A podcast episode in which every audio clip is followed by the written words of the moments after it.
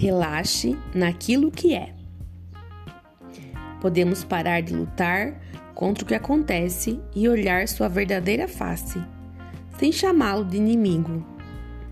É bom lembrar que nossa prática não se destina a atingir algo.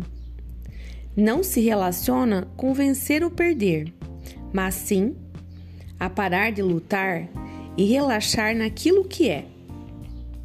Isso é o que estamos fazendo quando sentamos para meditar.